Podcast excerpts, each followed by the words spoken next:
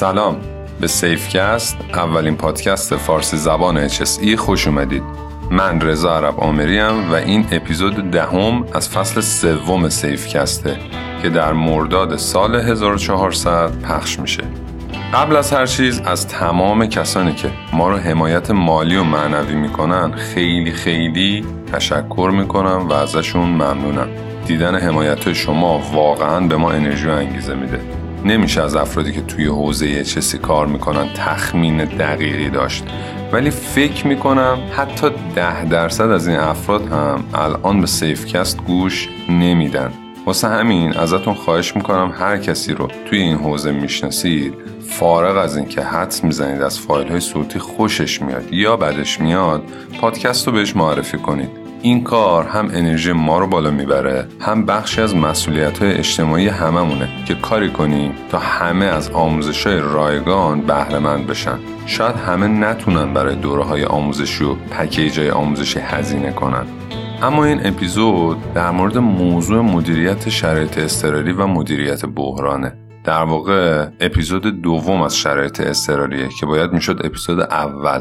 یادتون باشه توی فصل اول چون خیلی درخواست در مورد مانورهای زیست محیطی داشتیم یه اپیزود رو این حوزه رفتیم. اما زیاد به مبانی و اصول اشاره نکردیم. امروز می‌خوایم در مورد شرایط استری و اصولش صحبت کنیم و مقدمات لازم رو برای ایجاد یه طرح شرایط استری هدفمند براتون تشریح کنیم.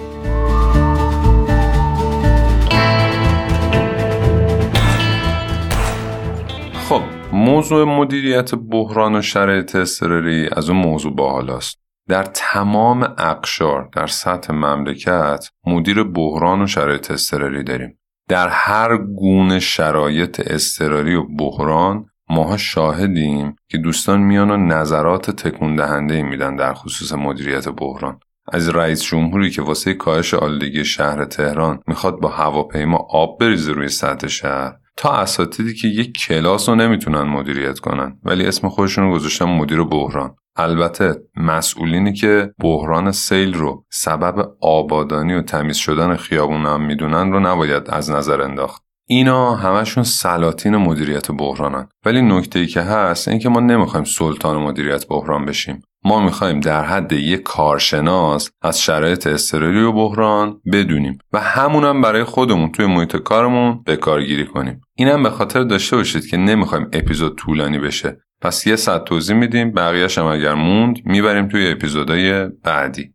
خب اولین موضوع مهم به نظر من خود امرجنسیه اصلا به چی میگیم شرایط اضطراری در حالت کلی هر رویداد یا شرایط ناخواسته ای که نیازمند اقدام آنی باشه اسمش میشه امرجنسی حالا این رویداد یا شرایط می‌تونه قابل انتظار باشه می‌تونه غیر قابل انتظار باشه می‌تونه کم کم ایجاد شده باشه می‌تونه یهویی ایجاد بشه می‌تونه یه موضوع بهداشتی باشه مثل اوایل کرونا می‌تونه یه موضوع ایمنی باشه مثل یه حریق. حتی می‌تونه زیست محیطی باشه مثل پارگی کوچیک توی مخزن یه نفکش می‌تونه مالی باشه مثل یه جریمه سنگین. می‌تونه اعتباری باشه مثل یه خرابکاری عمدی توی محصولات یه شرکت. حتی در مورد عمدی و غیر عمدی بودنش هم می‌تونیم حرف بزنیم. می‌تونه عمدی باشه غیر عمدی باشه طبیعی باشه انسانساز باشه ترکیبی از همه اینا باشه. خلاصه هر رویداد یا شرایطی که نیاز داره سریع در موردش اکشن بگیریم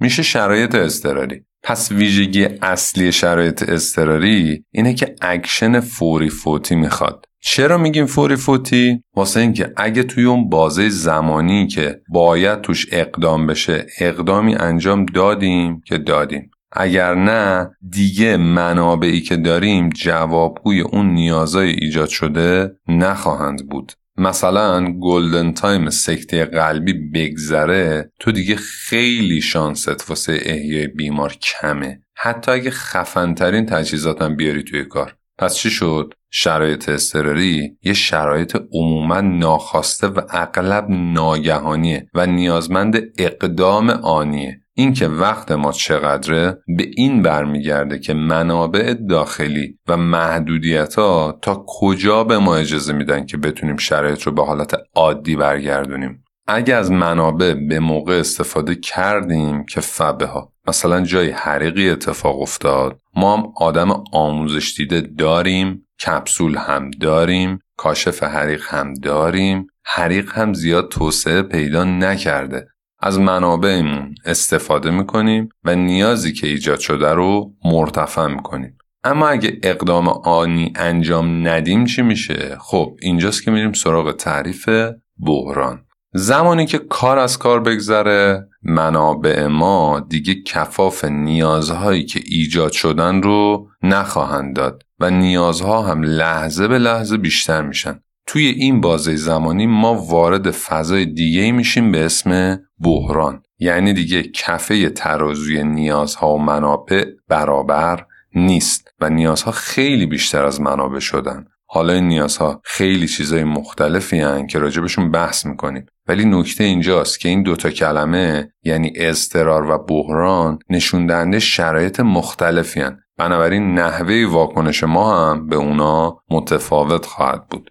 مدیریت شرایط اضطراری یعنی اینکه با استفاده از منابعی که داریم نیازهای موجود رو پوشش بدیم. ولی مدیریت بحران یعنی بتونیم با مکانیزمای مختلف مثل کاهش نیازها یا افزایش منابع اول اون کلنگ منابع و نیازها رو بالانس کنیم. بعد با تخصیص درست و به موقع نیازهایی که باقی موندن رو مرتفع کنیم. اما خب استانداردها هم برای بعضی از این موضوعات تعاریفی دارن. مثلا ایزو 22300 در مورد بحران میگه موقعیتی با سطح بالا از عدم قطعیت که فعالیت اصلی یا اعتبار یک سازمان رو مختل می‌کنه و نیازمند اقدامات ضروریه. یا در مورد فاجعه یا دیزستر میگه وضعیتی که در آن تلفات گسترده انسانی، مادی، اقتصادی یا زیسمویتی رخ داده. که بیش از توانایی سازمان آسیب دیده یا اون جامعه است و باید با استفاده از منابع خارجی نسبت به مرتفع کردن اون اقدام کرد. یعنی مرز بین شرایط اضطراری بحران و فاجعه خیلی خاکستریه و اصولا هر کدوم رو کنترل نکنی تبدیل به بعدی میشه. اما اینجا تعریف اینسیدنت هم با همدیگه یک مروری داشته باشیم. شاید بد نباشه. توی استاندارد 22300 تعریف اینسیدنت اینه. میگه شرایطی که می‌تونه منجر به یک اختلال ضرر و زیان شرایط اضطراری یا بحران بشه یا اینکه خودش یکی از اینا باشه. یعنی چی؟ یعنی وقتی داریم راجع به شرایط استری حرف می‌زنیم خودش یه جورایی یه رویداده. یعنی تعریف رویداد خیلی گسترده است. هم حادثه رو در بر می‌گیره هم شبه حادثه رو در بر می‌گیره هم شرایط استراری و بحران رو در بر می‌گیره. تعریف بعدی مهم که توی استانداردم در موردش مفصل صحبت شده میتیگیشنه توی فارسی شاید عبارتهای مثل کاهش یا تخفیف رو بهش نسبت دادن. استاندارد میگه mitigation یعنی اقداماتی که به منظور پیشگیری محدودسازی یا کاهش اثرات منفی پیامدهای رویداد شرایط اضطراری یا یک فاجعه انجام میشن. به اینا میگه mitigation. توی جزوات وقتی یه مروری می‌کنید هر جا شدت پیامدهای یه رویداد قصد داره با توجه به ابزارهای مختلف کم بشه به اون اقدام میگن mitigation. یعنی اگه رویداد رو برخورد یه تیکه سنگ به سر یه نفر بگیریم کلاه ایمنی در واقع داره یه اقدام mitigation انجام میده. یعنی این نیست که بخواد جلوی حادثه رو بگیره. سنگ پرت میشه توی کله ما می‌خوره. ولی شدت پیامداش به واسطه وجود این کلاه کم شده.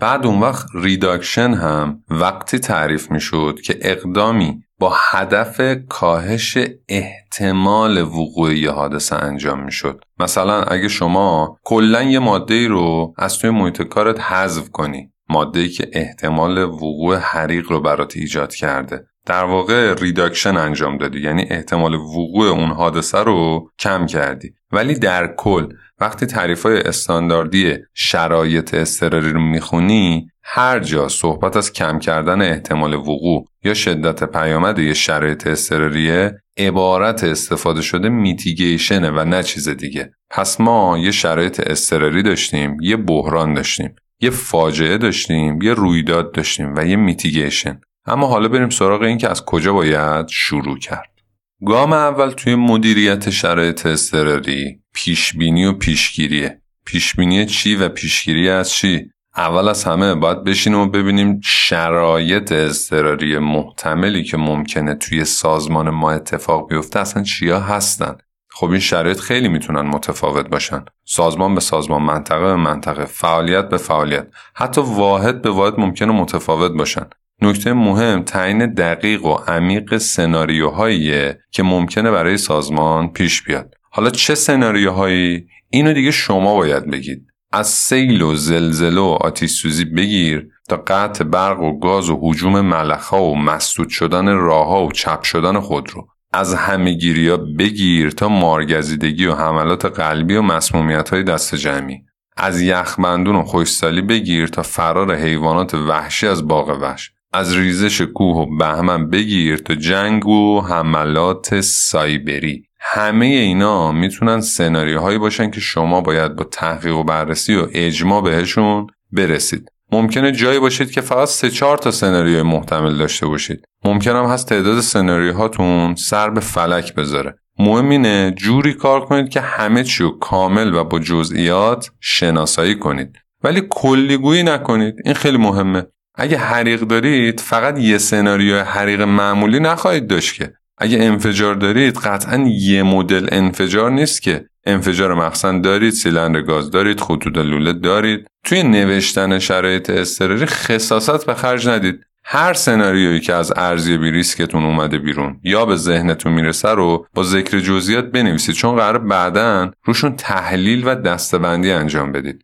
بعد از اینکه فهرست شرایط استری محتمل سازمان در اومد گام بعدی باید بریم سراغ اینکه ببینیم چه بخشی از این شرایط اضطراری شناسایی شده رو می‌تونیم حذف کنیم. یعنی مجموع اقداماتی انجام بدیم. برای اینکه این شرایط اضطراری کلا اتفاق نیفته. مثلا جایی که برای تمیزکاری روی قطعات ساخته شده تا چند وقت پیش از مواد خورنده هیدروکربنی استفاده می‌کرده. الان از سنبلاست استفاده می‌کنن. یا اینکه استخر روباز داشتن حالا کردنش سرپوشیده. یا اینکه تانکر سوخت رو بردن توی زمین که دیگه امکان برخورد تجهیزات و ماشینالات باش وجود نداشته باشه و شرایط استری تحت عنوان نشت به خاطر برخورد ماشینالات وجود خارجی اصلا نداشته باشه. پس چه شد؟ اونجاهایی که راه داره اقداماتی رو انجام میدیم که جلوی بروز شرایط استراری رو بگیره. اما اگه جایی بود که دست ما نبود چی؟ مثلا ما می‌تونیم جلوی زمین رو بگیریم که رگ به رگ نشه و زلزله اتفاق نیفته؟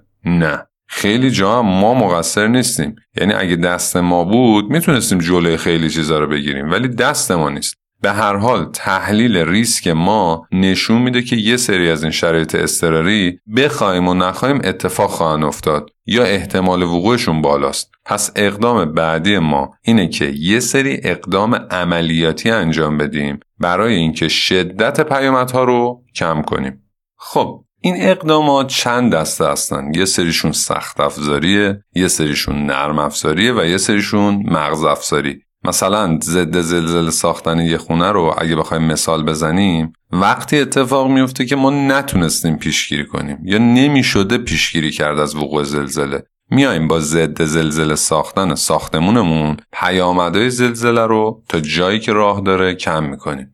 یا اینکه نصب سیلبند توی خیلی از پروژه برای اینکه مانع ورود سیل به سازمان بشه. خب در کل جلوی ایجاد سیل رو که نمیشه گرفت. پس این اقدامات در واقع شدت پیامدها رو پایین میارن. رویداد اصلی سر جاش هست. این نکته رو بگم. جلوی سیل رو میشه گرفت. ولی وقتی ما توی کارخونه داریم کار می‌کنیم جز مسئولیت ها و اختیارات و شرح وظایف ما نیستش که جلوی سیلی که توی شهر میاده بگیریم. متولی جای دیگه است. اما خب طبیعتا همه چی به این اقدامات هم ختم نمیشه. در کنار بحث سخت افزاری و خریدن اقلام سخت افزاری آمادگی عمومی و البته آمادگی تیم های عملیاتی و در کل آماده سازی تیم های واکنش در شرایط استراری هم باید توی دستور کارمون قرار بگیره. اینکه عموم پرسنل باید در زمان وقوع هر رویدادی چیکار بکنن اعضای تیم کیان؟ هر کی وظیفش رو چجوری باید انجام بده چه اختیاراتی داره و در کل چه آموزشی باید ببینه باید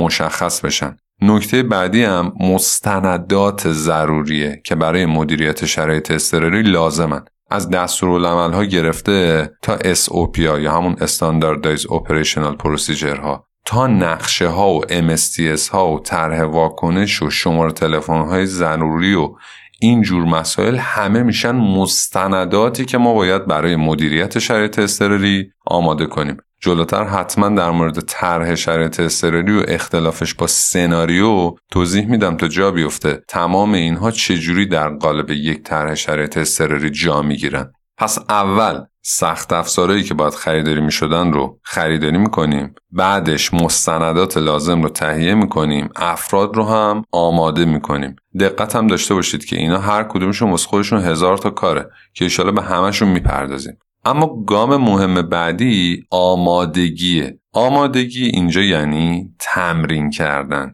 یعنی تمام چیزایی که خریدیم و نوشتیم و آموزش دادیم رو باید محک بزنیم و ببینیم همه چیز سر جاش هست یا نه. توی تمرینه که معلوم میشه چی کاره ایم و آیا از پس این شرایط اضطراری برمیایم یا نه. درست تحریزی کردیم یا نه. تجهیزات درستی خریدیم یا نه. افراد رو به کافی آموزش دادیم یا نه. خیلی مهمه که بدونید قرار چی رو تمرین کنید. قرار کار با یه ابزار یا وسیله رو تمرین کنید. قرار یه کار تیمی رو تمرین کنید. قرار یه حادثه رو دقیقا شبیه سازی کنید و عملکرد همه رو بسنجید. قرار همکاری با ارگانهای دیگر رو بسنجید. بعد ماجرا هم اینجاست که کل مدیریت شرط اضطراری توی شرکت های زیادی ختم میشه به خاموش کردن یه استانبولی نفت یا گازوئیل. این یکی از بدبختی های ماست واقعا. ما این همه داستان سرم نکردیم که تش برسیم به خاموش کردن استانبولی حریق.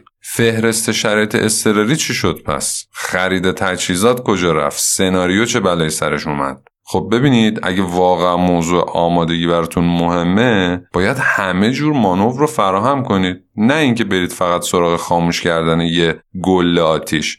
هم ایمنی هم بهداشت هم محیط زیست هم مسائل دیگه که واسه سازمان ضروریه باید توی مانور شرایط اضطراری باشه. درسته که توی خیلی از سازمان ها که فقط کار اداری دارن به همین جور سناریوها و سناریوهای تخلیه قصه ختم میشه. ولی اینجوری نیستش که ما توی کارخونه ها و سازمان ها فقط به همین قصه اکتفا کنیم و قبولش کنیم به عنوان مانور شرایط اضطراری. نکته هم اینه که همه جور تمرین می‌تونید داشته باشید. ایمنی بهداشتی محیط زیستی orientation که معروفم به تمارین شخصی و فردی. توی مقیاس های کوچیک وقتی یه کاری می‌کنن یا یه چیزی رو تمرین می‌کنن مثلا کار کردن با یه ابزار. توی اپیزود قبلی راجبشون حرف زدیم. اینو میشه orientation می‌تونیم تمرین های گروهی داشته باشیم می‌تونیم مانور دور میزی داشته باشیم می‌تونیم full scale مانور برگزار کنیم. هر کاری می‌تونیم بکنیم. ولی اینکه یه سازمان با کلی ریسک کلا سناریوهاش خلاصه شده باشه توی اطفاع حریق این اصلا چیز درست و قابل قبولی نیست. واقعا هم نبینیم بعد از این پادکست باز برید استانبولی خاموش کنید و عکس بذارید اینستاگرام. قباد داره به خدا.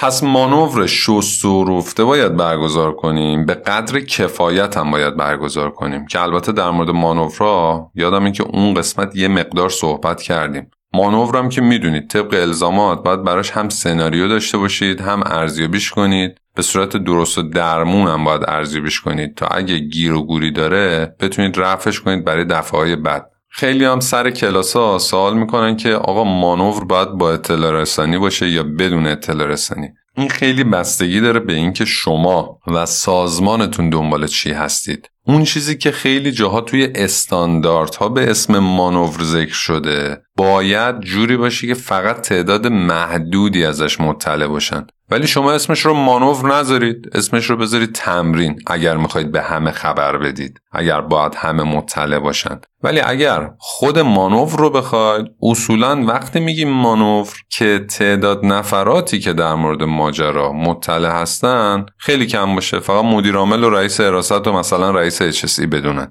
این اسمش مانور میشه و تعریف درستری از مانوره. سناریو و سناریو نویسی هم یه بخش خیلی مهم از این کار. قطعا یه قسمت بهش اختصاص دادیم. ولی بخوایم کلی در خصوص سناریو توضیح بدیم یه سندی با ساختار مشخص لازم داره که نشون بده بهتون برای یه مانور چه کارهای قرار انجام بدید. داستان مانور چیه؟ تجهیزاتی که قرار ببرید توش چیه؟ مانور چه ریسکایی داره؟ شرح وظایف هر نفر چیه؟ تاریخ و مشخصات و جزئیات مانور رو هم توش وجود داشته باشه و بنویسید. و هر چیزی که لازم قبل و بعد اون شرایط اضطراری سیمولیت شدهتون وجود داشته باشه باید به صورت کامل توی اون سناریو درج بشه.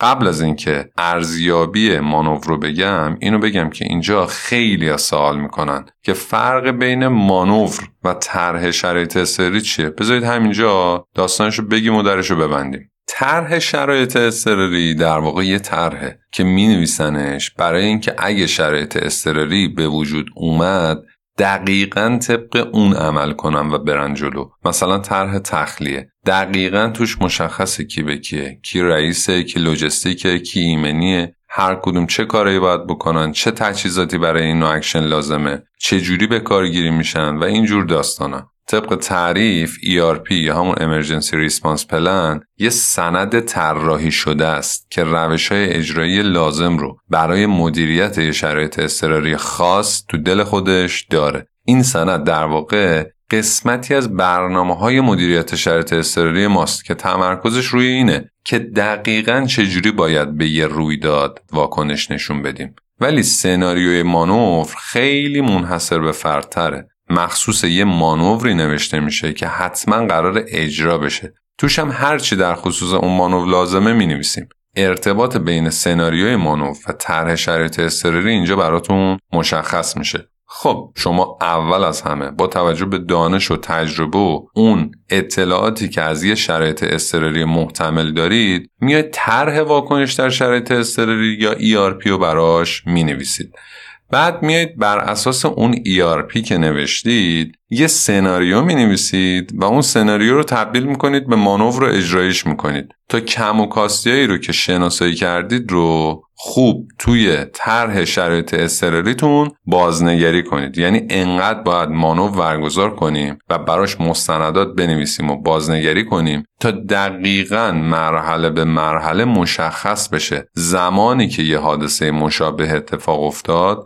SOP ما و مراحل اجرایی کار ما چیه؟ پس چی شد؟ شما داری طرح شرایط اضطراری می نویسی طرحت رو چجوری داری محک می‌زنی؟ با یک سناریوی مرتبط با اون طرح که نوشته شده برای اینکه اجرایی بشه. سناریو که از طریق مانور اجرایی شد شما می‌فهمیم مثلا اگه توی طرح شرایط اضطراریت اینجا نوشتی دو تا ماشین لازمه می‌فهمی که نه سه تا لازمه یا برعکس یه دونه لازمه. اگر نوشتی ده نفر نیروی عملیاتی می‌خوای بعد از اینکه مانور انجام دادی می‌فهمی نه این ده نفر کمن باید 20 نفر نیروی عملیاتی داشته باشی این میشه تفاوت بین سناریو و ERP اما ارزیابی چی؟ ارزیابی مانور هم باید جوری باشه که چک لیست کاملی از کارهایی که توی مانور لازم انجام بشه تهیه کنید و دست چند نفر بدید تا ارزیابی رو انجام بدن. ثبت زمانا، ثبت عمل کرده، ثبت اطلاعات مصدومین، ثبت آمار ورود و خروج افراد و اینجور مسائل.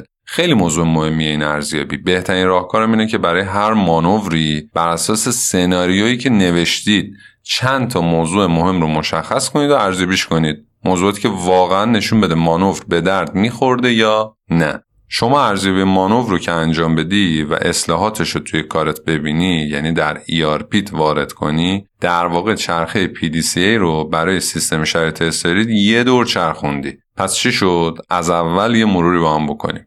میایم. فهرست شرایط اضطراری محتمل رو در میاریم. دقیق و با جزئیات با در نظر گرفتن انواع شرایط اضطراری ایمنی و بهداشتی و زیست و غیره. از توش اونایی که امکان اینو داشتن که خطرش رو حذف کنن رو حذف می‌کنیم. حالا این امکانات پول ماست شرایط حادثه است محدودیت های ماست یا هر چیز دیگه. اونایی که امکان حذفشون کلا وجود نداره یا امکان حذفشون خیلی خیلی کمه رو براشون طرح شرایط استراری می نویسیم طرحی می نویسیم که اگر اتفاق افتاد طبق اون طرح عمل کنیم. سخت افزارهاش رو هم می خریم تیم هامون آموزش میدیم. بعدم این چیزایی که آماده کردیم اهم از سخت افزار و نرم افزار و مانور رو اینجور داستانا رو می‌بریم اجرایی می‌کنیم در معرض امتحان می‌ذاریم تا ایراداتش در بیاد و در نهایت طرحمون رو بتونیم خیلی خوب و دقیق اصلاح کنیم. خب الان می‌تونیم بگیم که شما الفبای اولیه شرایط استراری رو یاد گرفتید. از جلسه بعدی خیلی راحت می‌تونیم توی این مسائل ریز بشیم و در مورد شرایط استراری مستنداتش و تمام چیزایی که لازم دارید با جزئیات بیشتری صحبت کنیم.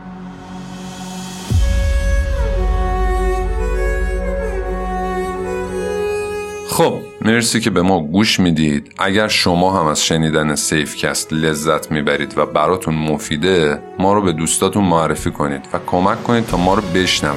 و اگه دوست دارید از ما حمایت مالی کنید می‌تونید در سایت هامی باش از 5000 تومان تا هر مقداری که دوست دارید در هزینه های تولید پادکست سهیم باشید. لینک سایت هامی باش در صفحه حمایت از ما در وبسایت ما به آدرس safecast.ir هست. برای دسترسی بهتر هم در توضیحات پادکست توضیحاتش رو می نویسیم از دوستای خودم حمید حامد، آزین رضای پور و مولود فاضلی تشکر می‌کنم که توی تهیه پادکست به ما کمک می‌کنن. چند تا دوست عزیزم تازه پیدا کردیم که دارن برای تولید محتوای الکترونیک بهمون کمک می‌کنن که به زودی به شما اونها رو هم معرفی می‌کنم. مراقب خودتون باشید. روز و روزگار بر شما خوش.